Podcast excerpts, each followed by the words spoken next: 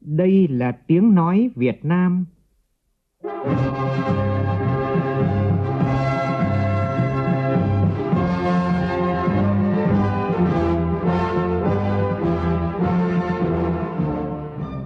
là tiếng nói Việt Nam, phát thanh từ Hà Nội, thủ đô nước Cộng hòa xã hội chủ nghĩa Việt Nam.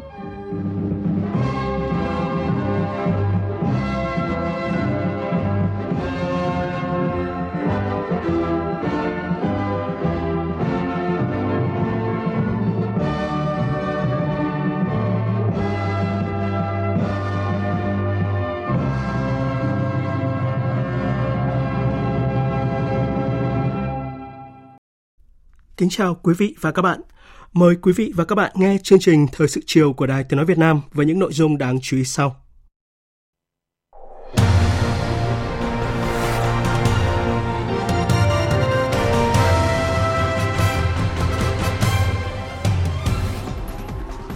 Hôm nay Quốc hội dành cả ngày thảo luận ở hội trường về việc triển khai thực hiện các nghị quyết của Quốc hội về các chương trình mục tiêu quốc gia. Đến nay, 73% xã trên cả nước đạt chuẩn nông thôn mới, đạt và vượt mục tiêu giảm tỷ lệ hộ nghèo. Tuy nhiên, hầu hết các chương trình mục tiêu quốc gia chậm tiến độ cần làm rõ trách nhiệm. Thủ tướng Phạm Minh Chính chứng kiến dấu mốc đột phá với chuỗi dự án khí điện trị giá gần 12 tỷ đô la của Tập đoàn Dầu khí Việt Nam và các đối tác tại Cần Thơ. Nhiều chuyên gia trong nước và quốc tế nhận định Việt Nam sẽ trở thành điểm mới của tăng trưởng kinh tế khu vực châu Á. Ngành nông nghiệp đang hướng đến mục tiêu xuất khẩu năm nay đạt 45 tỷ đô la.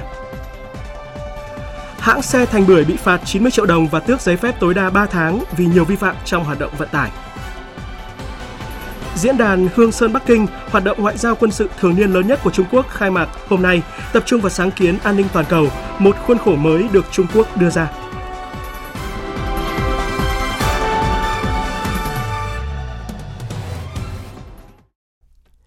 Bây giờ là nội dung chi tiết. Tiếp tục chương trình kỳ họp thứ 6, hôm nay Quốc hội dành cả ngày giám sát về việc triển khai thực hiện các nghị quyết của Quốc hội về các chương trình mục tiêu quốc gia về xây dựng nông thôn mới giai đoạn từ năm 2021 đến 2025, giảm nghèo bền vững giai đoạn từ năm 2021 đến 2025, phát triển kinh tế xã hội vùng đồng bào dân tộc thiểu số và miền núi giai đoạn từ năm 2021 đến 2030. Các đại biểu đặt vấn đề cần làm rõ trách nhiệm khi các chương trình mục tiêu quốc gia đều chậm tiến độ, đồng thời đề xuất nhiều giải pháp và cơ chế đặc thù để tháo gỡ vướng mắc, đẩy nhanh tiến độ thực hiện ba chương trình mục tiêu quốc gia trong thời gian tới. Phản ánh của nhóm phóng viên Đỗ Minh, Phương Thoa và Lại Hoa. Báo cáo trước Quốc hội, Chủ tịch Hội đồng Dân tộc của Quốc hội, Phó trưởng đoàn giám sát của Quốc hội, Y Thanh Hà, Nie Kadam nhấn mạnh, với chương trình xây dựng nông thôn mới, Tính đến 30 tháng 6, cả nước có hơn 6.000 xã đạt chuẩn nông thôn mới. Tuy nhiên, việc triển khai chương trình có nhiều hạn chế, nguồn vốn đầu tư phát triển ngân sách trung ương phân bổ chậm, tỷ lệ đối ứng còn cao gây khó khăn cho một số địa phương, nhất là các tỉnh nghèo. Kết quả xây dựng nông thôn mới chưa đồng đều, chưa thực sự bền vững. Một số địa phương thiếu quyết liệt và có dấu hiệu chững lại trong chỉ đạo thực hiện xây dựng nông thôn mới. Tương tự, việc phân bổ ngân sách trung ương thực hiện chương trình giảm nghèo còn chậm, giải ngân vốn ngân sách trung ương năm 2022 chỉ đạt 35% kế hoạch. Kết quả giảm tỷ lệ hộ nghèo hàng năm chưa thực sự phản ánh đầy đủ các tác động của chương trình. Phần lớn do tác động của các chính sách giảm nghèo thường xuyên, tín dụng chính sách xã hội, sự tự lực vươn lên của người dân và tác động của các chính sách phát triển kinh tế xã hội, an sinh xã hội khác của nhà nước. Với chương trình mục tiêu quốc gia phát triển kinh tế xã hội vùng đồng bào dân tộc thiểu số và miền núi, hạn chế của chương trình vẫn là việc phân bổ vốn trung ương chậm. Đến tháng 6 năm nay chỉ giải ngân khoảng 18% so với kế hoạch cả giai đoạn. Trên thực tế, đời sống đồng bào dân tộc thiểu số còn gặp rất nhiều khó khăn, kinh tế xã hội phát triển chậm, tỷ lệ hộ nghèo, cận nghèo và nguy cơ tái nghèo cao, khoảng cách giàu nghèo có xu hướng gia tăng. Nhấn mạnh sau hơn 2 năm thực hiện các chương trình mục tiêu quốc gia còn chậm, thiếu vững chắc làm ảnh hưởng đến kết quả thực hiện các mục tiêu của chương trình cũng như các mục tiêu phát triển kinh tế xã hội, làm giảm đi giá trị thành công của các giai đoạn trước, đại biểu Châu Quỳnh Giao, đoàn Kiên Giang nêu thực tế. Chúng ta phân bổ chậm thành thử ra là việc giải ngân cũng rất là thấp từ năm 2021 đến 2023. Chương trình 7 thì chỉ đã giải ngân được 15,44%, trong khi đó là ngân sách địa phương chỉ giải ngân được 10,91%. Như vậy đồng nghĩa với việc là rất nhiều người dân chưa được thụ hưởng chính sách. Theo đại biểu Đỗ Thị Lan, đoàn Quảng Ninh, việc chậm giải ngân vốn năm 2022-2023 do việc phân bổ vốn, giao vốn ngân sách trung ương còn chậm, phương thức phân bổ vốn còn chưa thống nhất, có chương trình giao tổng vốn lại có chương trình giao chi tiết đến từng nội dung, thành phần cụ thể, chưa tạo sự chủ động của địa phương và khó khăn cho việc lồng ghép nguồn lực, tích hợp chính sách phân bổ ngân sách trung ương cho một số lĩnh vực chưa phù hợp. Nhiều ý kiến cũng đề nghị tăng cường phân cấp phân quyền rõ hơn cho địa phương, đặc biệt là cấp tỉnh để chủ động trong thực hiện chương trình. Thừa nhận việc giải ngân 3 chương trình chậm, giải trình tại phiên họp, Bộ trưởng, chủ nhiệm Hội đồng dân tộc Hầu A Lệnh nêu rõ. Ờ, vấn đề giải ngân hiện nay đang khó khăn vướng nhất là chủ yếu là vốn sự nghiệp chứ còn cái vốn đầu tư công thì cũng không khó khăn về giải ngân các cơ chế vốn đầu tư đã được tháo gỡ còn vốn sự nghiệp thì hiện nay đang vướng một vấn đề đó là giao cho địa phương thế hiện nay chính phủ đã trình quốc hội về cơ chế này thì cũng rất mong muốn là quốc hội đồng thuận để tạo điều kiện cho chính phủ sẽ có cái phân cấp cho các địa phương để tập trung nếu tháo được cơ chế này thì sẽ đạt được yêu cầu như là nghị quyết quốc hội đã đề ra. Tranh luận về trách nhiệm triển khai chậm, đại biểu Nguyễn Công Long, đoàn Đồng Nai cho rằng trong nghị quyết giám sát đã xác định rõ trách nhiệm của chính phủ và các bộ ngành. Tuy nhiên, đây là chương trình lớn cần làm rõ trách nhiệm của Quốc hội về việc thiết kế chương trình. Suốt quá trình giám sát thì chúng ta cũng đều thấy một câu hỏi luôn được và các cấp chính quyền đặt ra là các cái mục tiêu đặt ra như vậy thì tại sao không thiết kế vào cùng một chương trình để đảm bảo tính tổng thể và cách tiến hành khoa học hơn. Rõ ràng rằng chúng ta có trách nhiệm trong việc xây dựng trong việc hoạch định cái thực hiện các cái chương trình Trước tranh luận này, điều hành phiên họp, Phó Chủ tịch Quốc hội Trần Quang Phương cho biết, trong phần xác định trách nhiệm có một ý là Quốc hội, Ủy ban Thường vụ Quốc hội, các cơ quan của Quốc hội có trách nhiệm trong thẩm tra, việc thiết kế, xây dựng chương trình giám sát thực hiện, tiếp thu ý kiến đại biểu sẽ điều chỉnh phù hợp vào báo cáo Quốc hội ở giải trình tiếp theo. Nêu việc giảm nghèo bền vững là một thách thức rất lớn, đại biểu Đỗ Chi Nghĩa, đoàn Phú Yên cho rằng một gia đình có thể nghèo đi rất nhanh chóng khi một thành viên lâm bệnh nan y. Ngược lại, có nhiều cơ may giúp cho các hộ gia đình nghèo có thể thoát nghèo. Điều quan trọng là ý chí vươn lên, tự lực cánh sinh để thoát nghèo, ứng phó với mọi hoàn cảnh. Theo đại biểu, cần đẩy mạnh truyền thông về các chương trình mục tiêu quốc gia. Chúng tôi nói về truyền thông, do đói giảm nghèo. Đây là một điều rất quan trọng. Tại sao? Có những người gia đình khá giả nông thôn họ làm việc quần quật, tiết kiệm từng thời gian, từng giờ giấc mà trong khi đó thì có những người người nghèo nhưng mà rất là thong thả, rất là chờ đợi và truyền thông giảm nghèo chúng ta phải thay đổi. Đọc trong tài liệu này chúng tôi rất buồn là trong cái truyền thông về giáo dục phát triển nghề nghiệp trong năm qua đã làm được một phóng sự 8 bài trên 4 báo điện tử. Một sự nhỏ lẻ như thế này thì làm sao mà thúc đẩy được. Thứ hai nữa là hiện nay cái cách giải ngân trong các cái chương trình mục tiêu của chúng ta trong việc truyền thông ấy còn khó khăn. Tranh luận lại, đại biểu Tạ Văn Hạ, đoàn Quảng Nam nhấn mạnh các chương trình được thiết kế phải đảm bảo mang tính bền vững cao, còn một nguyên nhân căn cơ mà người dân chưa muốn thoát nghèo. Vì là các cái chương trình của chúng ta ấy, từ cái cách làm cho đến cái cái chất lượng của chương trình chưa thực sự để cho người dân tin, bền vững chưa cao. Cho nên người dân cảm thấy chưa yên tâm khi mà thoát nghèo. Hết chương trình, hết dự án thì lúc bây giờ nghèo lại toàn nghèo. Cho nên cần quan tâm đó là cái cách làm và cái chất lượng của chương trình các đại biểu cũng đề nghị cần ra soát lại các tiêu chí của chương trình giảm nghèo bền vững để điều chỉnh phù hợp, thực tế và tránh lãng phí, kém hiệu quả. Giải trình tại phiên họp, Bộ trưởng Bộ Lao động Thương binh và Xã hội Đào Ngọc Dung cho biết, thời gian qua, chương trình giảm nghèo đã chuyển hoàn toàn sang hỗ trợ có điều kiện từ sản xuất, hỗ trợ nhà ở, sinh kế và đào tạo nghề, giải quyết việc làm. Từ đó, nhiều hộ vươn lên, thoát nghèo và việc bóc tách đối tượng có khả năng thoát nghèo để thực hiện chính sách Bộ đang phối hợp với Bộ Tài chính tham mưu chính phủ đưa ra tiêu chí phù hợp. Về hỗ trợ nhà ở cho hộ nghèo, Bộ trưởng Đào Ngọc Dung nhấn mạnh. Chúng ta đang phấn đấu trong nhiệm kỳ này xóa được khoảng 100 ngàn cái căn hộ rột nát khó khăn của hộ nghèo ở 74 huyện nghèo với kinh phí là 4.000 tỷ. Ngoài chương trình hỗ trợ của Trung ương, các địa phương đối ứng 10 đến 30%. Thế và bản thân các hộ nghèo cũng phải chủ động với cái sự hỗ trợ các cái tổ chức, các mạnh thường quân để vươn lên. Để tổ chức thực hiện hiệu quả ba chương trình mục tiêu quốc gia, tạo sự đồng bộ, thuận lợi, tránh sự trồng chéo trong quá trình tổ chức thực hiện, đại biểu Phạm Thị Kiều, đoàn Đắk Nông kiến nghị quy định thống nhất một cơ chế quản lý sử dụng chung lồng ghép nguồn vốn chính sách nhà nước để thực hiện cho ba chương trình.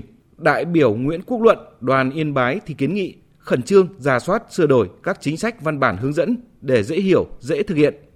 Tôi đề nghị chính phủ chỉ đạo các bộ ngành khẩn trương giả soát, sửa đổi, bổ sung các chính sách các văn bản chỉ đạo hướng dẫn theo hướng chi tiết, rõ ràng, dễ hiểu, dễ thực hiện, hạn chế tối đa việc dẫn chiếu quá nhiều các văn bản trong cùng một nội dung. Đối với cấp xã nên ban hành dưới dạng sổ tay hướng dẫn thực hiện. Giải trình về hệ thống văn bản pháp luật còn vướng mắc công kềnh trong việc thực hiện ba chương trình mục tiêu. Bộ trưởng Bộ Nông nghiệp và Phát triển nông thôn Lê Minh Hoan cho biết, xuất phát từ quan điểm đa mục tiêu, trong khi các mục tiêu này được xác lập bởi rất nhiều hệ thống văn bản của các bộ ngành. Là rào cản quản lý giữa cái phân ngành, giữa cái ngành lẫn nhau. Tôi nói 19 tiêu chí quốc gia thì của nông thôn mới không phải chỉ của Bộ Nông nghiệp Phát triển nông thôn mà của rất của 17 bộ ngành trong này. Nhưng mà khi mà chúng ta triển khai thì nó nó nó chậm. Nó nó nó không đồng bộ cùng một lúc. Cấu trúc bộ máy của ba chương trình và năng lực tiếp nhận của cán bộ ờ, địa phương, nhất là cán bộ cấp xã thay đổi liên tục. Bộ trưởng Bộ Kế hoạch và Đầu tư Nguyễn Chí Dũng cũng chia sẻ, hiện nay cơ bản đã hoàn thành tất cả các văn bản hướng dẫn của Trung ương, gồm 34 văn bản quy phạm pháp luật, 74 văn bản thông thường. Tuy nhiên, việc ban hành các văn bản còn chậm, trong đó có văn bản của Bộ Kế hoạch và Đầu tư. Nguyên nhân về vấn đề này là khối lượng văn bản rất lớn, nhiều vấn đề phức tạp, có những vấn đề mới liên quan đến nhiều lĩnh vực. Các chương trình cũng không được xem xét và phê duyệt tại một thời điểm – vì vậy, về tổng thể chung rất khó tránh khỏi sự trồng chéo bất cập. Chính phủ sẽ nghiêm túc tiếp thu ý kiến của các đại biểu Quốc hội, rút kinh nghiệm để thực hiện tốt hơn trong thời gian tới. Để giải quyết căn cơ những hạn chế bất cập, các đại biểu Quốc hội kiến nghị ban hành một số cơ chế đặc thù nhằm tháo gỡ khó khăn vướng mắc của các địa phương trong thực hiện các chương trình mục tiêu quốc gia giai đoạn 2021-2025. Đại biểu Vũ Xuân Hùng, đoàn Thanh Hóa kiến nghị Mặc dù Ờ, Ủy ban dân tộc rồi chính phủ dự báo trong cái giai đoạn 21 25 thì sẽ giải ngân hết 100% số vốn của chương trình. Nhưng với những khó khăn như hiện nay, kể cả về thể chế, về quân người, về chính sách quản lý tổ chức thực hiện, nếu không đột phá cơ chế đặc thù thì khả năng thực hiện mục tiêu cả giai đoạn 21 25 là rất khó khăn. Thì để đẩy nhanh tiến độ thực hiện, tôi cũng đề nghị là có một cái nghị quyết đặc thù để phân cấp, phân quyền để giải ngân vốn đầu tư cũng như đẩy nhanh tiến độ thực hiện cái chương trình. Tại phiên họp, Phó Thủ tướng Chính phủ Trần Lưu Quang cho rằng việc giải ngân vốn đầu tư quan trọng, nhưng quan trọng hơn là chất lượng đầu tư, chất lượng công trình. Điều cực kỳ quan trọng đó là chất lượng của đầu tư của chúng ta, chất lượng của sự hỗ trợ. Bởi vì không thôi nó sẽ là không có ý nghĩa gì hết. Chúng ta đang nghĩ đến cái việc tiêu tiền bởi vì tiêu không được tiền. Giải pháp là chúng tôi sẽ quan tâm và sẽ cùng với các đại biểu quốc hội các địa phương điều chỉnh chính sách cho hợp lý cộng với kiểm tra giám sát cộng với tuyên truyền vận động để chúng ta có được một cái chất lượng tốt hơn đúng như kỳ vọng mà chúng ta mong muốn. Kết luận phiên họp, Phó Chủ tịch Quốc hội Trần Quang Phương đề nghị chính phủ nghiên cứu toàn diện các nội dung đoàn giám sát kiến nghị và của đại biểu Quốc hội kiến nghị hôm nay để nghiên cứu tháo gỡ trên thực tế. Cần thực hiện tốt phân cấp trao quyền, cơ chế lồng ghép hỗ trợ sản xuất và cơ chế đặc thù đối với các địa bàn, lĩnh vực một cách phù hợp nhằm tháo gỡ khó khăn, đồng thời yêu cầu chính phủ tổ chức phong trào thi đua thực chất hơn ban hành các sổ tay hướng dẫn, tổ chức hoạt động truyền thông, xây dựng ý thức tự vươn lên thoát nghèo của nhân dân. Và lúc này tại nhà Quốc hội, Chủ tịch Quốc hội Vương Đình Huệ chủ trì cuộc làm việc về công tác chuẩn bị tổ chức chất vấn và trả lời chất vấn tại kỳ họp thứ 6 Quốc hội khóa 15. Dự cuộc làm việc có Thủ tướng Phạm Minh Chính và các Phó Chủ tịch Quốc hội, Phó Thủ tướng, chủ nhiệm các ủy ban và Bộ trưởng các bộ ngành liên quan. Nội dung chi tiết sẽ được chúng tôi chuyển đến quý vị và các bạn ngay khi nhận được tin của phóng viên. Vào sáng nay tại Hà Nội, trước sự chứng kiến của Thủ tướng Phạm Minh Chính, Tập đoàn Dầu khí Việt Nam Petro Việt Nam cùng các đối tác đã ký kết các hợp đồng liên quan và triển khai chuỗi dự án khí điện Lobe Omon, đánh dấu bước tiến quan trọng của chuỗi dự án trọng điểm này. Phản ánh của phóng viên Vũ Khuyên. Chuỗi dự án khí điện Lobe Omon là công trình trọng điểm nhà nước về dầu khí và là chuỗi dự án khí điện có quy mô lớn nhất của Việt Nam hiện nay với sản lượng khai thác khí dự kiến đạt 5,06 tỷ mét khối trên một năm trong giai đoạn ổn định. Cung cấp cho 4 nhà máy nhiệt điện Ô Môn, thành phố Cần Thơ với tổng công suất lắp đặt là 3.800 MW. Có vai trò hết sức quan trọng trong chiến lược cân đối cung cầu, bảo đảm an ninh năng lượng quốc gia và phát triển kinh tế xã hội, bảo vệ chủ quyền biển đảo của Việt Nam. Chuỗi dự án khí điện Lô Bê Ô Môn khi đi vào hoạt động sẽ có đóng góp lớn cho ngân sách nhà nước, đem lại lợi nhuận hiệu quả đầu tư cho các nhà đầu tư, thúc đẩy phát triển kinh tế xã hội khu vực Tây Nam Bộ, tạo ra nhiều công an việc làm cho lực lượng lao động trong ngành dầu khí nói chung và lao động địa phương nói riêng. Việc triển khai chuỗi dự án khí điện Lô Bê sẽ là một bước tiến quan trọng của Petro Việt Nam trong việc góp phần thực hiện cam kết của chính phủ tại COP26 với mục tiêu giảm phát thải carbon để ứng phó với biến đổi khí hậu. Quy hoạch điện 8 được xây dựng hướng tới một hệ thống năng lượng xanh hơn, sạch hơn, phù hợp với xu thế toàn cầu về chuyển dịch năng lượng đang diễn ra mạnh mẽ. Tại buổi lễ, Petro Việt Nam và các đối tác đã tiến hành ký kết các văn bản quan trọng gồm thỏa thuận khung lô B, biên bản thống nhất nội dung hợp đồng bán khí Omon 1, trao thầu hợp đồng EPC 1. Đây là sự kiện tạo tiền đề để Petro Việt Nam và các đối tác tiếp tục triển khai các dự án thành phần trong thời gian tới. Phát biểu tại buổi lễ, Thủ tướng Chính phủ Phạm Minh Chính khẳng định trong chiến lược quy hoạch phát triển tổng thể năng lượng tổng thể quốc gia, Đảng và Chính phủ rất chú trọng tới việc phát triển bền vững ngành dầu khí Việt Nam, nhất là phát triển công nghiệp khí. Trong đó, khuyến khích việc đầu tư khai thác dầu khí trên thềm lục địa Việt Nam, nhất là vùng nước sâu xa bờ, ưu tiên đưa khí tự nhiên khai thác từ thềm lục địa Việt Nam về cho sản xuất điện và công nghiệp dân dụng. Đảng, Nhà nước mong muốn Tập đoàn Dầu khí Việt Nam, các nhà đầu tư trong chuỗi cùng các địa phương hợp tác hỗ trợ lẫn nhau đẩy mạnh liên kết vùng để thúc đẩy khu vực kinh tế Tây Nam Bộ phát triển. Chuỗi dự án còn chặng đường dài và khó khăn trước mắt với khối lượng công việc còn rất lớn. Thủ tướng mong muốn các bộ ngành, cơ quan thẩm quyền liên quan luôn quan tâm tạo điều kiện thuận lợi, giải quyết các khó khăn vướng mắc tồn tại để hỗ trợ chuỗi dự án nói chung và tập đoàn dầu khí, tập đoàn điện lực cùng các nhà đầu tư trong chuỗi nói riêng. Chính phủ Việt Nam sẽ tạo điều kiện tốt nhất và mong muốn các bên cùng phối hợp chặt chẽ hiệu quả với Tập đoàn Dầu khí Việt Nam để triển khai các công việc còn khó khăn, còn có thách thức trong giai đoạn tiếp theo. Tôi hy vọng và tin tưởng rằng với truyền thống đoàn kết, chủ động sáng tạo, quyết tâm không ngại khó khăn gian khổ của Tập đoàn Dầu khí Việt Nam cùng sự tin tưởng và hợp tác lâu dài với các đối tác tin cậy của chúng ta là Nhật Bản và Thái Lan chuỗi dự án nhiệt điện khí lô bê ô môn sẽ được triển khai theo kế hoạch và tất nhiên phải vượt kế hoạch và đạt được những thành công như kỳ vọng để thúc đẩy sự phát triển của ngành dầu khí Việt Nam cùng chung sức tiếp tục đóng góp tích cực cho sự nghiệp công nghiệp hóa, hiện đại hóa đất nước và phát triển toàn diện, nhanh, bền vững của khu vực đồng bằng sông Cửu Long và góp phần củng cố tăng cường mối quan hệ của Việt Nam với Nhật Bản, với Thái Lan. Hội nghị trực tuyến toàn quốc triển khai thực hiện chỉ đạo của Thủ tướng Chính phủ về giải quyết khó khăn vướng mắc liên quan đến công tác định giá đất đã diễn ra hôm nay tại trụ sở Chính phủ. Phản ánh của phóng viên Việt Cường. Theo đại diện một số địa phương, một số phương pháp định giá đất chưa thực sự phù hợp với điều kiện thực tế, dẫn đến có trường hợp một thửa đất áp dụng nhiều phương pháp khác nhau cho các kết quả khác nhau nên nhiều địa phương còn lúng túng trong việc lựa chọn áp dụng. Ông Mai Hùng Dũng, Phó Chủ tịch tỉnh Bình Dương nêu ý kiến. Phải xác định là giá đất là một phần trong cái cấu thành cái dự án đầu tư. Mình thu tiền đất một lần thôi. Thì phải cho trách nhiệm cái ban tỉnh có thể tính trên là cái giá đất đó giảm được 5%, 10%, thậm chí 20% tùy cái vùng phát triển cái trên lệch này nó rất là quan trọng. Để muốn phát triển cái vùng nào đó thì cái giá đất là hội đồng dân tỉnh có thể giảm ở cái mức nào đó. So với giá đất thị trường để thúc đẩy một cái vùng nào đó phát triển, cái này rất là quan trọng. Cái thứ hai, cái phương pháp thặng dư nó gần 10 cái tham số đều là giả định hết. Nó trên lệch như một cái dự án bình dương một ngàn hecta nó trên lệch một cái tham số không phẩy không mấy phần trăm thôi, là nó trên lệch cả hàng chục tỷ, hàng trăm tỷ. Thì các ông chỉ biết nó lệch một cái tham số rất là nhỏ thôi, là nó dài trăm tỷ mà cứ quy định là thất thoát nhà nước thì cũng chết. Kết luận hội nghị, Phó Thủ tướng Trần Hồng Hà nhấn mạnh, công tác định giá đất là vấn đề nhạy cảm quan trọng, đòi hỏi các ngành địa phương phải thảo luận kỹ lưỡng, vướng mắc ở khâu nào, báo cáo các cấp có thẩm quyền xem xét điều chỉnh cho phù hợp, bảo đảm đáp ứng yêu cầu thực tiễn và quy định của pháp luật. Phó Thủ tướng Trần Hồng Hà yêu cầu các bộ ngành và địa phương cần ra soát từng điều sửa đổi bổ sung, bảo đảm phù hợp với quy định và thực tế ở cơ sở.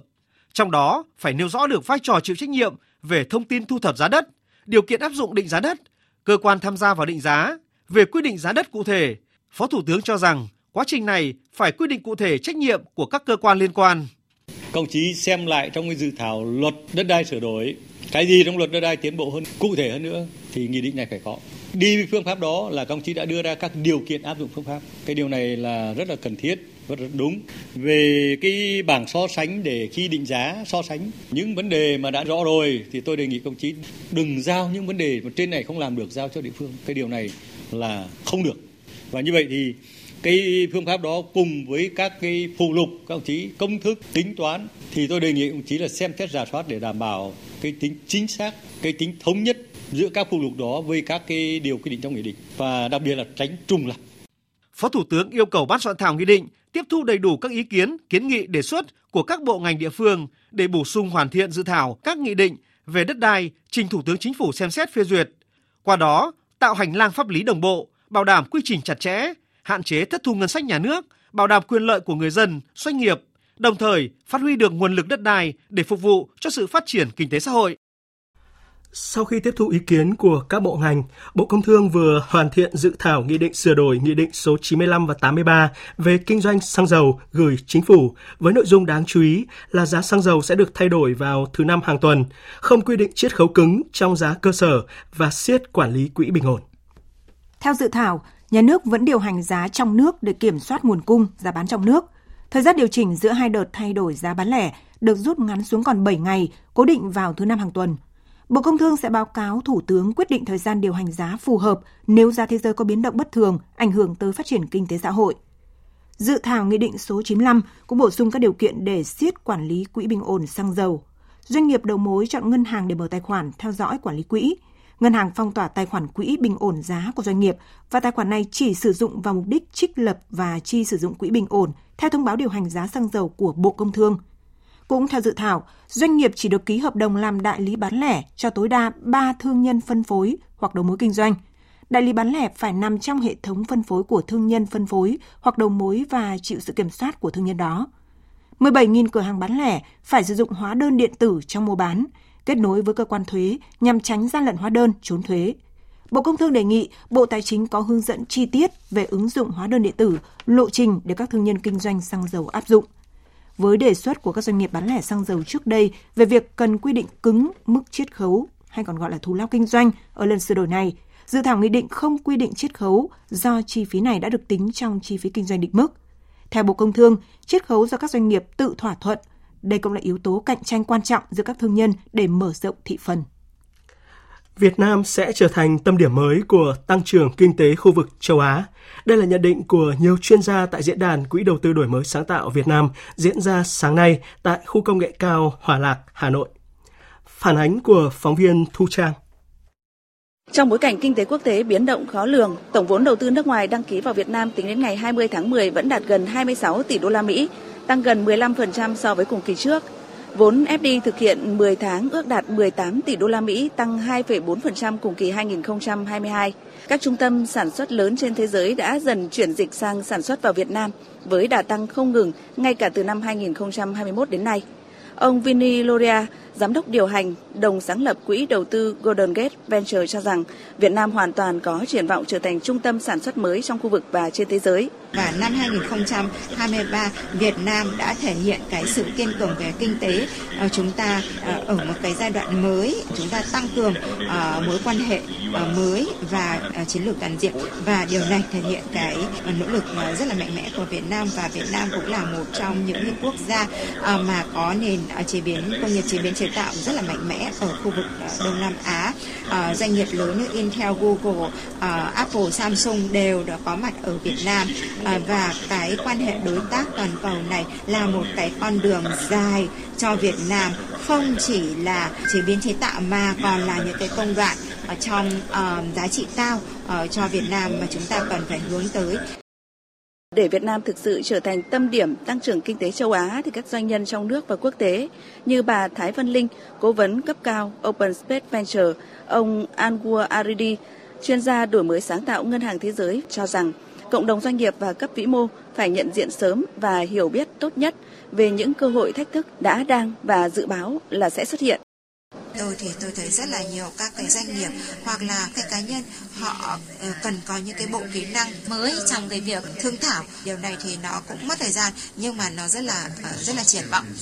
và tôi cũng đồng ý là kỹ năng mềm là rất là quan trọng và tôi thấy là ở các cái thế hệ trẻ ở Việt Nam thì họ cũng có cái uh, kế hoạch cũng đang có những cái thay đổi rất là lớn tăng cường cái khả năng tiếp cận giáo dục. Mà thứ hai nữa thì chúng ta cũng cần phải tăng cường cái chất lượng uh, thích ứng giữa uh, phát triển nhân lực uh, đi liền với cả phát triển kế hoạch phát triển kinh tế.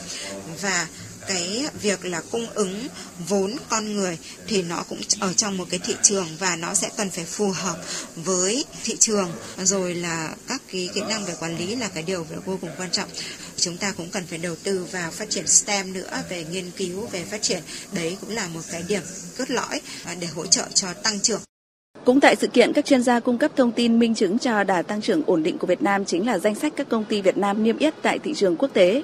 Sau sự kiện niêm yết của VinFast và Society Pest, thời gian tới sẽ có các sự kiện niêm yết được kỳ vọng của VNG, Tiki và The Crown X. Điều này khẳng định Việt Nam đã nổi lên nhanh chóng không chỉ ở châu Á mà còn trên thị trường toàn cầu. Đó là tín hiệu tích cực với Việt Nam khi đã có một chiến lược rõ ràng Xuất khẩu nông sản của Việt Nam năm nay có nhiều khởi sắc, song cần thu hút nhiều hơn vốn đầu tư vào lĩnh vực nông nghiệp. Đây là vấn đề được đặt ra tại hội nghị do Bộ Nông nghiệp Phát triển Nông thôn tổ chức hôm nay tại Cần Thơ. Tin của nhóm phóng viên Thanh Tùng và Phạm Hải, thường trú khu vực đồng bằng sông Kiều Long. Theo ông Trần Thanh Nam, Thứ trưởng Bộ Nông nghiệp và Phát triển Nông thôn, trong 10 tháng xuất khẩu nông sản đạt hơn 43 tỷ đô la Mỹ và ngành nông nghiệp đang cố gắng đạt mục tiêu năm nay xuất khẩu 45 tỷ đô la Mỹ hiện đã có những dấu hiệu khởi sắc, đặc biệt là xuất khẩu rau quả đã đạt gần 5 tỷ đô la Mỹ, vượt dự báo. Xuất khẩu thủy sản đã đạt trên 7 tỷ đô la Mỹ và dự báo từ nay đến cuối năm, cá tra và tôm sẽ khởi sắc trở lại. Hiện đã bắt đầu có những tín hiệu tốt, nhưng cũng cần phải đẩy mạnh xúc tiến thương mại để đạt mục tiêu. Bộ Nông nghiệp và Phát triển Nông thôn đang trình chính phủ đề án Logistics nông sản ngay tại vùng nguyên liệu, trung tâm các thành phố lớn để chế biến sâu vừa đảm bảo xuất khẩu và trung tâm logistics ở các cửa khẩu với mục đích trữ hàng xuất khẩu nhằm giảm giá thành. Bộ Nông nghiệp đang trình thủ tướng chính phủ cái đề án logistics nông sản. Trong đó là chúng tôi tập trung vào ba cái trung tâm lớn. Một là trung tâm logistics ở ngay vùng nguyên liệu để đảm bảo được gì kho chứa hàng, kho chứa ờ, cái nguyên liệu. Rồi vấn đề cái dịch vụ tư vấn về kỹ thuật để mà giúp cho người nông dân thì những cái trung tâm này nằm rải rác ở các vùng nguyên liệu. Trung tâm thứ hai đó là trung tâm mà ở các cái thành phố lớn để vừa là có chức năng chế biến sâu vừa là đảm bảo xuất khẩu. Cái mô hình thứ ba đó là mô hình ở các cửa khẩu. À, chúng tôi cũng làm các cái trung tâm dịch vụ logistics chủ yếu là trữ hàng để mà xuất hàng các nước. Chính cái dịch vụ này sẽ giảm giá thành rất lớn cho cái chi phí sản xuất. Để thu hút vốn đầu tư vào nông nghiệp, nông thôn, các đại biểu cho rằng cần phải hoàn thiện cơ sở hạ tầng vì đây là yếu tố quan trọng thu hút đầu tư, tạo điều kiện thuận lợi cho các doanh nghiệp sản xuất kinh doanh, nâng cao trình độ sản xuất của nông dân, ứng dụng khoa học công nghệ vào sản xuất. Đây là yếu tố quan trọng nâng cao năng suất, chất lượng nông sản, tạo sức cạnh tranh cao trên thị trường, đẩy mạnh cải cách thủ tục hành chính, thực hiện tốt các cơ chế chính sách ưu đãi, hỗ trợ doanh nghiệp. Tại hội nghị, các đại biểu đã chứng kiến lễ ký kết ghi nhớ hợp tác đầu tư vào nông nghiệp, nông thôn giữa một số địa phương và doanh nghiệp. Đây được xem là hướng đi bền vững để phát triển nông nghiệp nông thôn theo hướng hiện đại, xanh, sạch, đa dạng và bền vững. Giá lúa trong dân đã tăng liên tục trong tuần qua, đẩy giá gạo xuất khẩu lên mức cao nhất 2 tháng, vượt Thái Lan và Pakistan. Báo cáo của các sở nông nghiệp và phát triển nông thôn cho thấy giá lúa tại ruộng và kho tăng mỗi ngày. Giá lúa tăng cũng đẩy giá gạo lên cao. Theo Hiệp hội Lương thực Việt Nam, từ đầu tháng 10 đến nay, giá gạo trong nước đã tăng từ 300 đồng đến 500 đồng một kg so với tháng trước đó. Giá xuất khẩu lặp lại đỉnh của cơn sốt giá gạo hồi tháng 8 là 643 đô la một tấn cho gạo 5% tấm, mức cao nhất trong 15 năm qua. Đặc biệt, gạo xuất khẩu của Việt Nam liên tục tăng bất chấp gạo Thái Lan và Pakistan giảm giá mạnh. Hiện gạo Việt cao hơn hai nước này lần lượt là 13% và 16%. Theo các doanh nghiệp xuất khẩu, gạo Việt đang sốt giá trở lại do nhu cầu trên thị trường thế giới tăng cao. Trong đó, gạo thơm của Việt Nam chất lượng ngày càng vượt trội và được đánh giá cao nên các quốc gia trên thế giới ưa chuộng. Sản lượng vụ thu đông thường thấp hơn nhiều so với các vụ khác. Hiện vụ thu hoạch thu đông đã cuối vụ, lượng lúa trong dân giảm dần nên đẩy giá tăng cao. Tính toán sơ bộ từ Bộ Nông nghiệp và Phát triển Nông thôn, ở kịch bản cao nhất, nước ta có thể xuất khẩu gần 8 triệu tấn gạo, kim ngạch đạt khoảng 4 tỷ 200 triệu đến 4 tỷ rưỡi đô la trong năm nay thành phố Đà Nẵng trở thành điểm sáng trong thu hút vốn đầu tư khi 10 tháng qua thu về gần 41.000 tỷ đồng, tăng hơn 5 lần so với cùng kỳ năm ngoái. Trong khi đó, thành phố Hồ Chí Minh đang tập trung cao điểm 60 ngày hoàn thành nhiệm vụ kế hoạch kinh tế xã hội năm nay. Phiên họp về nội dung này diễn ra chiều nay. Tin của phóng viên Hà Khánh thường trú tại thành phố Hồ Chí Minh. Phát biểu tại hội nghị, Chủ tịch Ủy ban nhân dân thành phố Hồ Chí Minh Phan Văn Mãi cho biết thời gian tới, thành phố sẽ áp dụng các quy trình điện tử mạnh mẽ hơn trong giải quyết công việc và đây là cơ sở để giám sát quá trình giải quyết thủ tục, xử lý trách nhiệm hành chính của các cơ quan. Chúng ta sẽ tập trung cao độ, có một số nội dung chúng ta phải triển khai giống như đợt thi đua cao điểm à, 60 ngày đêm à, để chúng ta phấn đấu hoàn thành được cái chỉ tiêu nhiệm vụ của năm 2023 hoặc ít ra là chúng ta sẽ hoàn thành với một kết quả cao nhất. Bà Lê Thị Huỳnh Mai, giám đốc Sở Kế hoạch và Đầu tư thành phố Hồ Chí Minh cho biết, về kết quả giải ngân đầu tư công thì mặc dù là số tuyệt đối chúng ta đứng thứ ba trong 114 à, tỉnh thành và bộ ngành cả nước nhưng chúng ta chỉ mới đạt được cái con số tỷ lệ là 35% thì chúng ta còn rất là xa so với lại cái kế hoạch giải ngân mà chúng ta đặt ra trong 2023. À, với nhiều vi phạm trong hoạt động vận tải, nhà xe Thành Bưởi sẽ bị phạt 90 triệu đồng, tước giấy phép kinh doanh từ 1 đến 3 tháng. Tin của phóng viên Tỷ Huỳnh. Thanh tra Sở Giao thông Vận tải Thành phố Hồ Chí Minh đã lập biên bản đối với 8 hành vi vi phạm của hãng xe Thành Bưởi gồm không thực hiện đúng quy định, bảo đúng quy trình đảm bảo an toàn, kinh doanh vận tải hành khách theo hợp đồng du lịch không đúng quy định về đón trả khách tại trụ sở chính, chi nhánh văn phòng đại diện, bộ phận quản lý theo dõi điều kiện an toàn không làm đúng nhiệm vụ, không cập nhật chính xác lý lịch xe, lý lịch hành nghề của tài xế. Công ty Thành Bưởi cũng bị phạt vì kinh doanh vận tải hành khách theo hợp đồng du lịch nhưng không có hợp đồng vận chuyển, danh sách hành khách kèm theo – tổ chức khám sức khỏe cho lái xe không đầy đủ theo quy định. Trước đó, nhà xe Thành Bưởi bị kiểm tra sau vụ tai nạn nghiêm trọng trên quốc lộ 20, đoạn qua địa bàn tỉnh Đồng Nai, làm 5 người chết hồi cuối tháng 9. Cơ quan chức năng xác định tài xế Hoàng Văn Tính gây tai nạn khi đang bị tước bằng lái 3 tháng. Kết quả kiểm tra cũng cho thấy nhà xe này để xảy ra nhiều vi phạm trong hoạt động kinh doanh vận tải. Các vi phạm thuộc thẩm quyền được Sở Giao thông Vận tải xử lý. Những vi phạm liên quan lĩnh vực khác, Sở cũng đã chuyển cho Công an thành phố Hồ Chí Minh cùng các bên liên quan. Chiều nay mưa lớn trong nhiều giờ đã làm nhiều tuyến đường và khu dân cư tại thành phố Đồng Hới, tỉnh Quảng Bình bị ngập cục bộ. Nhiều tuyến đường, đặc biệt ở khu vực phường Đồng Phú, phường Đồng Sơn, nước ngập từ 30 đến 50 cm.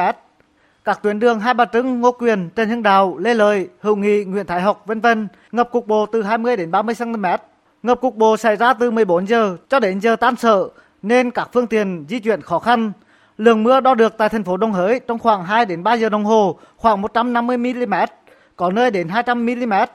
Tại phường Đồng Sơn, thành phố Đồng Hới, nhiều khu dân cư bị ngập cục bộ, một số hộ dân nước tràn vào nhà. Người dân đã di chuyển, kê cao đồ đạc các thiết bị điện như máy giặt, tủ lạnh, tivi. Tại tổ dân phố 4, tổ dân phố 5, phường Đồng Sơn, do lượng mưa quá lớn trong thời gian ngắn, hệ thống cống thoát nước không kịp tiêu thoát nên đường vào cả khu dân cư này ngập trên nửa mét. Chị Nguyễn Thị Ngân ở tổ dân phố 5, thành phố Đồng Hới, tỉnh Quảng Bình cho biết. Khoảng hai rưỡi á, nước lên mấy đoàn là đang đi làm. Nghe anh có anh phía trước nhà nói là lụt đi, nước vào nhà rồi. Thì mình chạy về, chạy về thì máy mày à, anh em à, họ hàng chỉ tới giòn giúp. À. Mình nhanh vài chục phút là xong rồi đó. Nhà máy đồ đạc cũng ít, đồ đạc gò ké, cái máy lọc nước, còn là mát, cắt hết tivi đủ lên. Đây là do giống như hệ thống thoát thánh, thoát kịp á, mưa có dưng á. Mưa mài nó thoát kịp. Chiều nay, Văn phòng Thường trực Ban Chỉ đạo Quốc gia về phòng chống thiên tai đã ban hành văn bản gửi Ban Chỉ huy phòng chống thiên tai và tìm kiếm cứu nạn các tỉnh, thành phố từ Nghệ An đến Phú Yên về việc ứng phó với mưa lớn, ngập lụt, nguy cơ lũ, lũ quét, sạt lở đất. Đêm qua và sáng nay, khu vực từ Hà Tĩnh đến Quảng Trị đã có mưa to đến rất to, một số nơi đạt sấp xỉ 300 mm. Dự báo từ hôm nay đến ngày mùng 2 tháng 11, khu vực từ Hà Tĩnh đến Phú Yên tiếp tục có mưa to, có nơi mưa rất to, với tổng lượng mưa có nơi trên 400 mm. Các sông từ Hà Tĩnh đến Quảng Ngãi có khả năng xuất hiện một đợt lũ ở mức báo động 1, báo động 3, nguy cơ cao xảy ra lũ quét sạt lở đất tại khu vực vùng núi, ngập lụt cục bộ tại vùng trũng thấp ven sông và khu đô thị.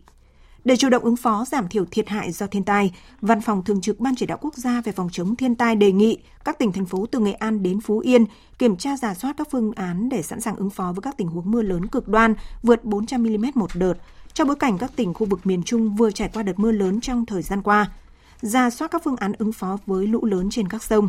Các địa phương cử lực lượng ứng trực tại khu vực ngầm tràn, đường giao thông bị ngập lụt, chia cắt sạt lở, có phương án đảm bảo an toàn, giao thông thông suốt trên các trục giao chính khi xảy ra mưa lớn, sạt lở.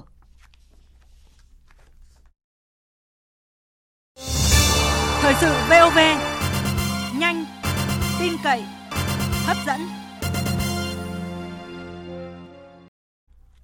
Mời quý vị và các bạn nghe điện chia buồn.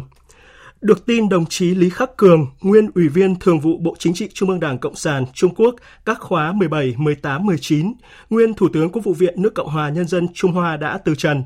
Hôm nay Tổng Bí thư Nguyễn Phú Trọng, Chủ tịch nước Võ Văn Thưởng, Thủ tướng Phạm Minh Chính, Chủ tịch Quốc hội Vương Đình Huệ đã gửi điện chia buồn tới Tổng Bí thư Chủ tịch nước Trung Quốc Tập Cận Bình, Thủ tướng Quốc vụ viện Trung Quốc Lý Cường, Ủy viên trưởng Nhân dân Toàn quốc Trung Quốc Triệu Lạc Tế và gia quyến đồng chí Lý Khắc Cường. Điện chia buồn khẳng định, đồng chí Lý Khắc Cường là nhà lãnh đạo ưu tú của Đảng và Nhà nước Trung Quốc, đã có nhiều cống hiến to lớn đối với việc thực hiện thắng lợi mục tiêu 100 năm lần thứ nhất, xây dựng toàn diện xã hội khá giả của Trung Quốc, đồng thời có đóng góp quan trọng vào việc phát triển quan hệ hữu nghị, hợp tác giữa hai nước, đặc biệt là thúc đẩy làm sâu sắc thêm mối quan hệ đối tác hợp tác chiến lược toàn diện Việt Nam Trung Quốc trong thời kỳ mới. Đảng, Nhà nước và nhân dân Việt Nam luôn trân trọng những đóng góp của đồng chí Lý Khắc Cường đối với quan hệ hai đảng, hai nước. Cùng ngày, Bộ trưởng Bộ Ngoại giao Bùi Thanh Sơn cũng đã gửi điện chia buồn tới Bộ trưởng Ngoại giao Trung Quốc Vương Nghị. Chuyển sang những tin đáng chú ý khác. Diễn đàn Hương Sơn Bắc Kinh lần thứ 10 khai mạc sáng nay tại thủ đô Bắc Kinh của Trung Quốc. Đoàn đại biểu cấp cao Bộ Quốc phòng nước ta do Đại tướng Phan Văn Giang, Ủy viên Bộ Chính trị, Phó Bí thư Quân ủy Trung ương, Bộ trưởng Bộ Quốc phòng dẫn đầu tham dự diễn đàn. Phóng viên Bích Thuận, thường trú tại Trung Quốc, đưa tin. Diễn đàn Hương Sơn Bắc Kinh lần thứ 10 có sự tham gia của hơn 100 quốc gia và tổ chức quốc tế, hơn 1.800 người, trong đó có hơn 700 đại biểu và quan sát viên, gồm lãnh đạo Bộ Quốc phòng, quân đội và chuyên gia học giả các nước. Đây là lần đầu tiên diễn đàn được tổ chức trực tiếp kể từ khi đại dịch COVID-19 bùng phát. Phát biểu tại phiên khai mạc diễn đàn, Thượng tướng Trương Hữu Hiệp, Phó Chủ tịch Quân ủy Trung ương Trung Quốc cho rằng, cộng đồng quốc tế cần nỗ lực hết mình để đạt được hòa bình và an ninh bền vững khi thế giới vẫn còn không ít điểm nóng xung đột, cũng như phải đối mặt với nhiều thách thức an ninh truyền thống và phi truyền thống. Đại tướng Phan Văn Giang, Ủy viên Bộ Chính trị, Phó Bí thư Quân ủy Trung ương, Bộ trưởng Bộ Quốc phòng Việt Nam dẫn đầu đoàn đại biểu cấp cao Bộ Quốc phòng Việt Nam tham dự diễn đàn, đồng thời có bài phát biểu tại phiên toàn thể thứ hai với chủ đề Vai trò của các nước đang phát triển trong an ninh toàn cầu.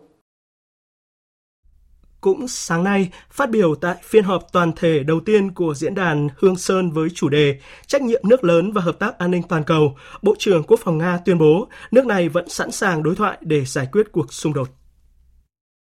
Bộ trưởng Quốc phòng Nga Sergei Shoigu khi đề cập đến các điều kiện Nga sử dụng vũ khí hạt nhân nhấn mạnh, Nga sẽ chỉ sử dụng vũ khí hạt nhân khi bị tấn công hạt nhân hoặc sự tồn vong của đất nước bị đe dọa. Khi nói về việc Nga hủy bỏ phê chuẩn Hiệp ước cấm thử hạt nhân toàn diện, gọi tắt là CTBT mới đây, ông cho biết đây là một cách để đảm bảo sự cân bằng với Mỹ. Ông cho rằng đến nay Mỹ vẫn chưa phê chuẩn CTBT nên khó có thể nói ai phá vỡ hiệp ước này. Ông cũng cho rằng phương Tây đang tìm cách mở rộng xung đột ở Ukraine sang khu vực châu Á-Thái Bình Dương. Các nước NATO bao gồm Anh, Pháp, Đức, Hà Lan và Italy đang tăng cường sự hiện diện quân sự như hải quân, không quân ở khu vực châu Á-Thái Bình Dương. Những hành động này đang góp phần quân sự hóa và kích động một cuộc chạy đua vũ trang.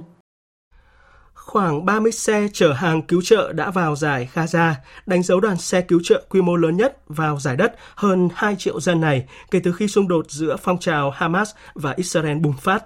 Quân đội Israel vào cuối tuần qua đã phát động giai đoạn thứ hai của chiến dịch quân sự với mức độ tàn phá được dự báo sẽ còn tăng lên nhiều. Tổng hợp của biên tập viên Thu Hoài. Chúng tôi ước mình đã chết dưới đống đổ nát, là chia sẻ của những người Palestine đang phải sống trong những khu lán chạy tồi tàn ở Khan Yunis, miền nam giải Gaza. Anh Rami Enekan cho biết, Tôi cầu xin Chúa thương xót chúng tôi và chiến tranh chấm dứt. Chúng tôi đã đau khổ rất nhiều. Chúng tôi không thể chịu đựng được những gì đang xảy ra với mình. Tình cảnh của chúng tôi tuyệt vọng đến mức chúng tôi chỉ ước mình chết dưới đống đổ nát chỉ để được nghỉ ngơi. Hơn 1 triệu 400 nghìn người dân Palestine, tức hơn một nửa số người dân tại giải Gaza đã phải rời bỏ nhà cửa để đến nơi trú ẩn tạm thời.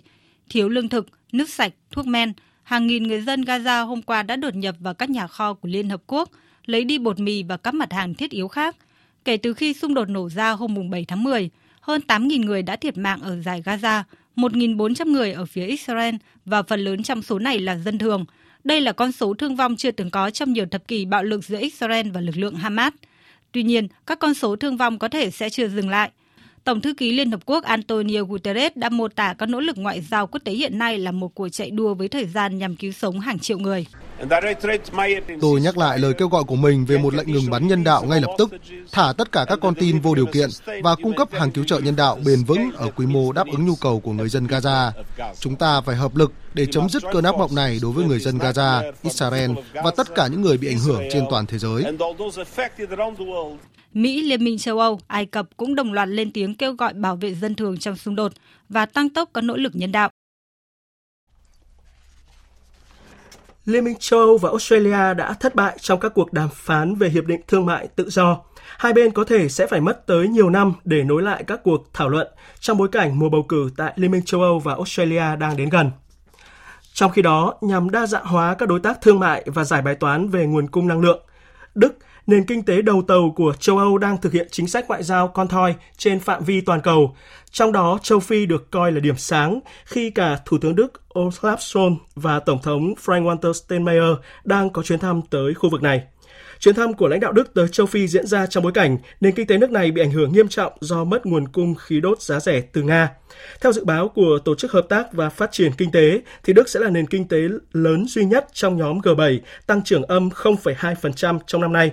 Do đó, thay thế và đa dạng hóa nguồn cung năng lượng là nhu cầu cấp bách của nền kinh tế hàng đầu châu Âu khi mà xung đột ở Trung Đông tiếp tục có những diễn biến khó dự đoán.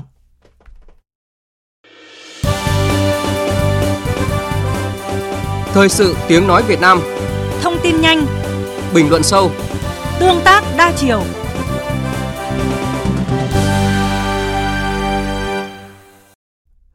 Quý vị và các bạn đang nghe chương trình Thời sự của Đài Tiếng Nói Việt Nam. Thưa quý vị, thưa các bạn, thực hiện lời thề thiêng liêng khi được kết nạp vào Đảng, lớp lớp thế hệ đảng viên đã vượt lên muôn vàn khó khăn thử thách, anh dũng hy sinh vì mục tiêu lý tưởng của Đảng, của dân tộc, giành và bảo vệ độc lập dân tộc, toàn vẹn lãnh thổ, dựng xây Tổ quốc. Cũng chính thực hiện lời thề của mình mà trong gần 40 năm đổi mới, hội nhập quốc tế, đội ngũ đảng viên đã tiếp tục cống hiến, góp phần xứng đáng vào xây dựng đất nước vì sự phồn vinh của Tổ quốc, vì hạnh phúc của nhân dân. Tuy nhiên, một bộ phận không nhỏ đảng viên đã không nhớ, thậm chí là làm ngược với những gì mình đã thề, dẫn đến bị xử lý kỷ luật, làm tổn hại danh dự, uy tín và vai trò lãnh đạo của Đảng. Cần làm gì để đảng viên luôn khắc cốt ghi tâm lời thề thiêng liêng khi bước chân vào Đảng? Tiếp tục loạt bài Trọn vẹn lời thề đảng viên. Trong chương trình hôm nay, nhóm phóng viên Hà Nam và Lại Hoa tiếp tục chuyển đến quý vị và các bạn bài 2 với nhan đề Nhắc nhớ lời thề đảng viên. Mời quý vị và các bạn cùng nghe.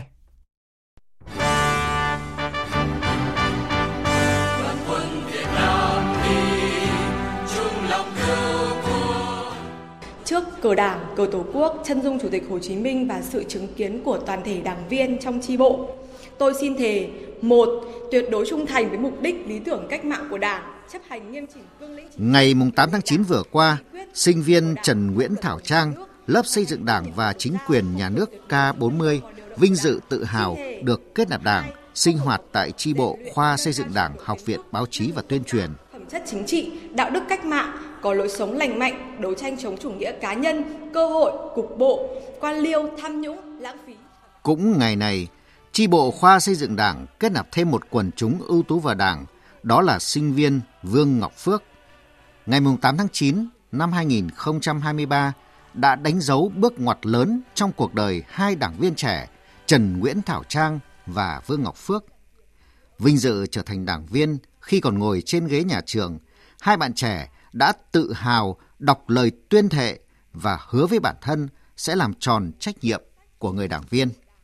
Tôi vô cùng xúc động và tự hào khi mà đọc lời tuyên thệ. Lời thề để cho tôi có thể rèn luyện thêm về phẩm chất chính trị đạo đức cách mạng cũng như là khiến tôi trưởng thành hơn. Trong những lời thề tuyên hệ của đảng viên, tôi nhớ lời thề thứ ba, đó là liên hệ chặt chẽ với nhân dân, tôn trọng và phát huy quyền làm chủ của nhân dân. Tôi cho rằng đảng viên phải luôn luôn dựa vào dân, lắng nghe dân, gắn bó máu thịt với nhân dân Trần Nguyễn Thảo Trang và Vương Ngọc Phước chỉ là hai trong số hơn 21.320 đảng viên là học sinh sinh viên được kết nạp từ đầu nhiệm kỳ Đại hội 13 của Đảng đến nay. Dưới cờ Đảng, cờ Tổ quốc và chân dung Chủ tịch Hồ Chí Minh, lớp lớp đảng viên mới đang hàng ngày được đứng trong hàng ngũ của Đảng. Từ cảm xúc sâu thẳm trong tim, người được kết nạp vào Đảng đã vung nắm tay thể đi theo con đường của Đảng của Bác Hồ và nhân dân đã lựa chọn. Tuy nhiên, đã có không ít đảng viên không giữ được lời thề. Những sự việc đau lòng diễn ra gần đây sau hàng loạt quyết định khởi tố bị can của cơ quan chức năng cho thấy có những đảng viên nản lòng, thoái chí mà nguyên nhân sâu xa chính là sự tha hóa phẩm chất chính trị, đạo đức, lối sống. Vì thiếu nghiêm khắc rèn luyện bản thân, bị cám dỗ bởi tiền tài danh vọng mà quên mất lời tuyên thệ thiêng liêng của chính mình, làm hoen ố danh dự, nhân phẩm của mình, ảnh hưởng đến uy tín của Đảng. tại hội nghị quán triệt nghị quyết 21 khóa 13 về tăng cường củng cố xây dựng tổ chức cơ sở đảng và nâng cao chất lượng đội ngũ đảng viên trong giai đoạn mới. Thường trực Ban Bí thư, trưởng ban Ban Tổ chức Trung ương Trương Thị Mai nhấn mạnh. Nhận thức về đảng, động cơ phấn đấu vào đảng của không ít đảng viên chưa đúng, không trong sáng. Anh bước vào đảng là anh sẽ hoạt động trong đảng cả một cuộc đời anh. Cái người vào đảng, cái động cơ phải đúng đắn. Nếu một người vào đảng động cơ không đúng đắn trong sáng, có lẽ cả cuộc đời họ đi theo đảng họ sẽ như thế. Đảng mong muốn là gì? Một người bước chân vào đảng, đi với đảng suốt đời. Một người được đảng đề bạt làm cán bộ thì phải tiếp tục phát triển, không dựa chừng gãy gánh được. Nhưng cũng rất tiếc mình cũng có một bộ phận là giữa chừng gãy gánh. Gãy gánh nặng nữa chứ không phải gánh gánh nhẹ. Đó là điều rất là buồn. Để đảng viên luôn khắc cốt ghi tâm lời thề, tháng 2 năm nay, Ban Thường vụ tỉnh ủy Bình Thuận phát động đợt sinh hoạt chính trị giữ chọn lời thề đảng viên. Gần một năm qua, các cuộc sinh hoạt tri bộ luôn sôi nổi với các hoạt động ôn lại lời thề, nhắc nhớ về lời hứa trước cờ đảng, cờ tổ quốc, trước chân dung Chủ tịch Hồ Chí Minh, đồng thời làm sống lại những lời hứa của đảng viên. Sức lan tỏa của đợt sinh hoạt chính trị đã làm cho nhiều đảng viên nhận thức đầy đủ sâu sắc hơn về niềm vinh dự, tự hào, danh dự và trách nhiệm của người cán bộ, đảng viên cộng sản với tổ chức và nhân dân, đồng thời giả soát, soi dọi, tự sửa của bản thân, xác định giải pháp khắc phục những hạn chế khuyết điểm để hoàn thành tốt hơn nhiệm vụ được giao. Đồng chí Dương Văn An, Ủy viên Trung ương Đảng, Bí thư tỉnh ủy Bình Thuận khẳng định, đợt sinh hoạt chính trị giữ chọn lời thề đảng viên đã tạo một luồng gió mới, tấm gương phản chiếu để mọi đảng viên thực hiện tốt hơn nữa lời hứa của mình. Từ lời hứa và thực tiễn, nó có một khoảng cách là khá xa. Thì chúng tôi tổ chức được sinh hoạt chính trị nhằm mỗi cán bộ đảng viên à, soi rọi lại lời hứa, nhớ lại lời hứa, rồi từ soi, từ sửa, từ rèn, làm thế nào để chúng ta thực hiện tốt chức trách nhiệm vụ và luôn luôn trau dồi, tu dưỡng, rèn luyện để trở thành một người cán bộ đảng viên tốt, thực sự vì dân, vì sự phát triển của địa phương trong mỗi cái công việc của mình. Để tự soi tự sửa trở thành việc làm thường xuyên như đánh răng rửa mặt hàng ngày, để mỗi đảng viên có thêm đề kháng, vượt qua những cám dỗ của quyền lực và vật chất như cách làm của tỉnh Bình Thuận rất đáng để tham khảo, nhân rộng. Nó nhắc nhở cảnh tỉnh, một bộ phận không nhỏ cán bộ đảng viên thiếu tu dưỡng rèn luyện, xa vào chủ nghĩa cá nhân, có thể dẫn tới tự đánh mất mình, đánh mất khí chất của người đảng viên Cộng sản. Phó giáo sư tiến sĩ Vũ Văn Phúc, Phó Chủ tịch Hội đồng Khoa học các cơ quan đảng Trung ương và giáo sư tiến sĩ Mạch Quang Thắng, Học viện Chính trị Quốc gia Hồ Chí Minh kiến nghị cần thiết trong toàn đảng tổ chức sinh hoạt chuyên đề nhằm nhắc nhớ lời thề đảng viên. Trong cái sinh hoạt chuyên đề hiện nay của các chi bộ thì chúng tôi à, đề nghị à, Ban Bí thư Trung ương, Ban Tổ chức Trung ương có cái hướng dẫn về việc sinh hoạt ở các chi bộ về lời thề của đảng viên khi vào đảng để cho mỗi cán bộ đảng viên tự mình tập thể chi bộ tự xem xét lại, tự nghiên cứu lại để hiểu thấu đáo hơn lời thề của người đảng viên khi được kết nạp vào đảng và từ hiểu thấu đáo đó thì ý thức trách nhiệm của mình trong rèn luyện phấn đấu hàng ngày theo cái lời thề vào đảng. Tôi cho rất là cần thiết nhiều biện pháp lắm thì đấy là một trong muôn vàn cái biện pháp để giáo dục quản lý đảng viên. Mình thề lúc vào đảng là thề như thế nào? Bây giờ nghĩ lại đi, mình đã làm được chưa đến đâu? Có lẽ thì chi bộ đảng bộ cơ sở nên tổ chức cái đó thì hay nhất một trong nhiều biện pháp ấy, tôi cho đó cũng là một biện pháp rất là cần thiết. Nghị quyết 21 Hội nghị Trung ương năm khóa 13 yêu cầu mỗi đảng viên phải tự ý thức học tập, rèn luyện nhân cách, đạo đức, phong cách, không ngừng nâng cao bản lĩnh chính trị, tiên phong gương mẫu, thực hiện nghiêm các nguyên tắc của Đảng và lời thề khi vào Đảng. Để giữ chọn lời thề đảng viên, điều cốt lõi là phải nói đi đôi với làm. Thực hiện nói đi đôi với làm là nhận thức đúng, nói đúng chủ trương đường lối của Đảng, chính sách pháp luật của nhà nước và mỗi cán bộ đảng viên phải làm đúng với chủ trương của Đảng, chính sách pháp luật của nhà nước. Đây không chỉ là mệnh lệnh của Đảng mà còn là biểu hiện của đạo đức, lẽ sống, là sự gương mẫu của mỗi người cán bộ đảng viên, nhất là người giữ chức vụ lãnh đạo quản lý. Nói đi đôi với làm, phải thể hiện bằng kết quả công việc với những sản phẩm cụ thể, coi đó là thước đo sự cống hiến của mỗi người trên tinh thần dĩ công vi thượng. Nguyên Phó trưởng ban, Ban Tư tưởng Văn hóa Trung ương Nguyễn Hồng Vinh cho rằng Đối với mình đó, phải thực hiện một cái phương châm nói ít làm nhiều, nói đi đôi với làm và đã làm thì làm quyết liệt, làm có hiệu quả. Để thực hiện cái đi trước tiên phong như vậy thì đối với đồng chí mình phải hết sức cầu thị lắng nghe, đánh giá về ưu điểm và khuyết điểm, đặc biệt là khuyết điểm, không tự kiêu tự đại, trung thực, đoàn kết, đặc biệt là có tư tưởng, nhân văn và bao dung. Tổng Bí thư Nguyễn Phú Trọng đã nhiều lần nhắc nhở, danh dự mới là điều thiêng liêng, cao quý nhất đối với mỗi con người, trước hết là mỗi cán bộ đảng viên. Để xứng đáng với lời thề trước Đảng, mỗi đảng viên cần tự soi lại quá trình học tập, công tác và cống hiến của bản thân, thường xuyên nghiên cứu học tập các văn kiện, nghị quyết của Đảng, chính sách pháp luật của nhà nước, phát huy tinh thần đấu tranh, tự phê bình và phê bình, thẳng thắn đóng góp với tổ chức đảng và đảng viên bằng tinh thần xây dựng và giữ gìn đoàn kết nội bộ. Các cấp ủy cần coi trọng việc kiểm tra, giám sát thực hiện lời thề trước đảng. Mỗi đảng viên biết trọng lời thề danh dự, biết sống, làm việc và cống hiến đúng với những gì mình đã tuyên thệ với đảng là góp một viên gạch xây nên tượng đài về một đảng tiên phong, một đảng của đạo đức, văn minh trong lòng dân, chọn đời phấn đấu hy sinh vì sự hưng thịnh của đất nước, vì ấm no, hạnh phúc của toàn dân. Quý vị và các bạn vừa nghe bài thứ hai cũng là bài cuối của loạt bài Trọn vẹn lời thề đảng viên. Tiếp theo là một số tin thể thao đáng chú ý.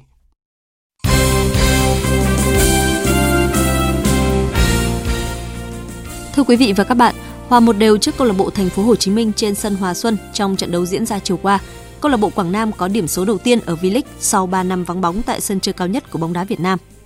Huấn luyện viên Văn Sĩ Sơn chia sẻ sau trận hòa đầy tiếc nuối. Theo tôi thì à, với một cái đội bóng mà tân binh như chúng tôi á, chơi trên à, sân Hòa Xuân này mà đã được như vậy thì à, thực sự nói rằng là hôm nay chúng tôi xứng đáng có 3 điểm. Thì tôi rất tiếc là cái cơ hội những cơ hội mà 10 10 mà không ăn được thì vì thủ môn bắt Lê Giang rất tốt. Ở vòng 3, Quảng Nam tiếp tục được chơi trên sân nhà Hòa Xuân để tiếp đón Khánh Hòa vào ngày 4 tháng 11. Trước đó một ngày, câu lạc bộ Thành phố Hồ Chí Minh có chuyến làm khách tiếp theo gặp đội chủ nhà Nam Định. Trong vài năm trở lại đây, thể dục dụng cụ Thành phố Hồ Chí Minh đã không có đối trọng trong nước. Chính vì vậy, không bất ngờ khi ở giải thể dục dụng cụ vô địch quốc gia 2023 vừa kết thúc tại Hà Nội, đoàn Thành phố Hồ Chí Minh giành ngôi nhất toàn đoàn với 6 huy chương vàng, 8 huy chương bạc và 3 huy chương đồng. Đánh giá về các vận động viên của đoàn Thành phố Hồ Chí Minh, huấn luyện viên Trương Minh Sang cho biết. Tất cả các nội dung các vận động viên đã thi đấu rất tốt đặc biệt là những vận động viên trẻ cũng đã thể hiện được cái bản lĩnh của mình noi theo những vận động viên lớn như anh Lê Thanh Tùng. Và đã có những cái bài thi tôi đánh giá là có sự ổn định rất tốt đặc biệt là những ờ, vận động viên mà nằm trong cái top mà thi đồng đội. Theo giới chuyên môn, với lực lượng hiện có, thể dục dụng cụ thành phố Hồ Chí Minh chắc chắn sẽ còn duy trì vị thế dẫn đầu trong vài mùa giải tới. Trong khi đó, giải đấu kiếm vô địch quốc gia 2023 vừa khép lại với ngôi nhất toàn đoàn thuộc về chủ nhà Hà Nội. Đây cũng là giải đấu chứng kiến nhiều bất ngờ xảy ra khi có tới 4 nội dung mà ngôi vô địch đã đổi chủ. Bất ngờ lớn nhất có lẽ là thất bại của vận động viên kỳ cựu Vũ Thành An, người đã có nhiều năm thống trị ở nội dung kiếm chém nam. Năm nay, Thành An không vượt qua được đàn em Nguyễn Xuân Lợi trong trận chung kết khi để thua với tỷ số siết sao 14-15. Thành An thừa nhận. Các cái trận trước em đánh rất thoải mái, nhưng cái trận sau thì tỷ số cũng rất ok. Nhưng mà khi bị trọng tài ờ, đẩy một số kiếm ờ, mà mình nghĩ là mình ăn ấy, thì lúc bây giờ cái tâm lý của mình nó không được ổn định. Thì đấy là cái điểm yếu từ xưa này của em nó vẫn bị như thế. Cái đấy em phải khắc phục lại. Ở nội dung kiếm chém nữ, vận động viên Phạm Thị Thu Hoài cũng có lần đầu tiên giành huy chương vàng giải vô địch quốc gia khi vượt qua đồng đội Phùng Khánh Linh đúng bằng một nhát kiếm cuối cùng. Nói vất vả thì cũng rất là vất vả. Để đạt được tấm huy chương này thì đã là một cả quá trình gọi là đổ mồ hôi nước mắt của em rất là nhiều. Cuộc đổi ngôi cũng đến ở nội dung kiếm ba cạnh khi vận động viên 23 tuổi Nguyễn Phước Đến đăng quang ở nội dung dành cho nam, còn vận động viên 20 tuổi Phạm Huyền Trang bước lên bục cao nhất ở nội dung của nữ. Dự báo thời tiết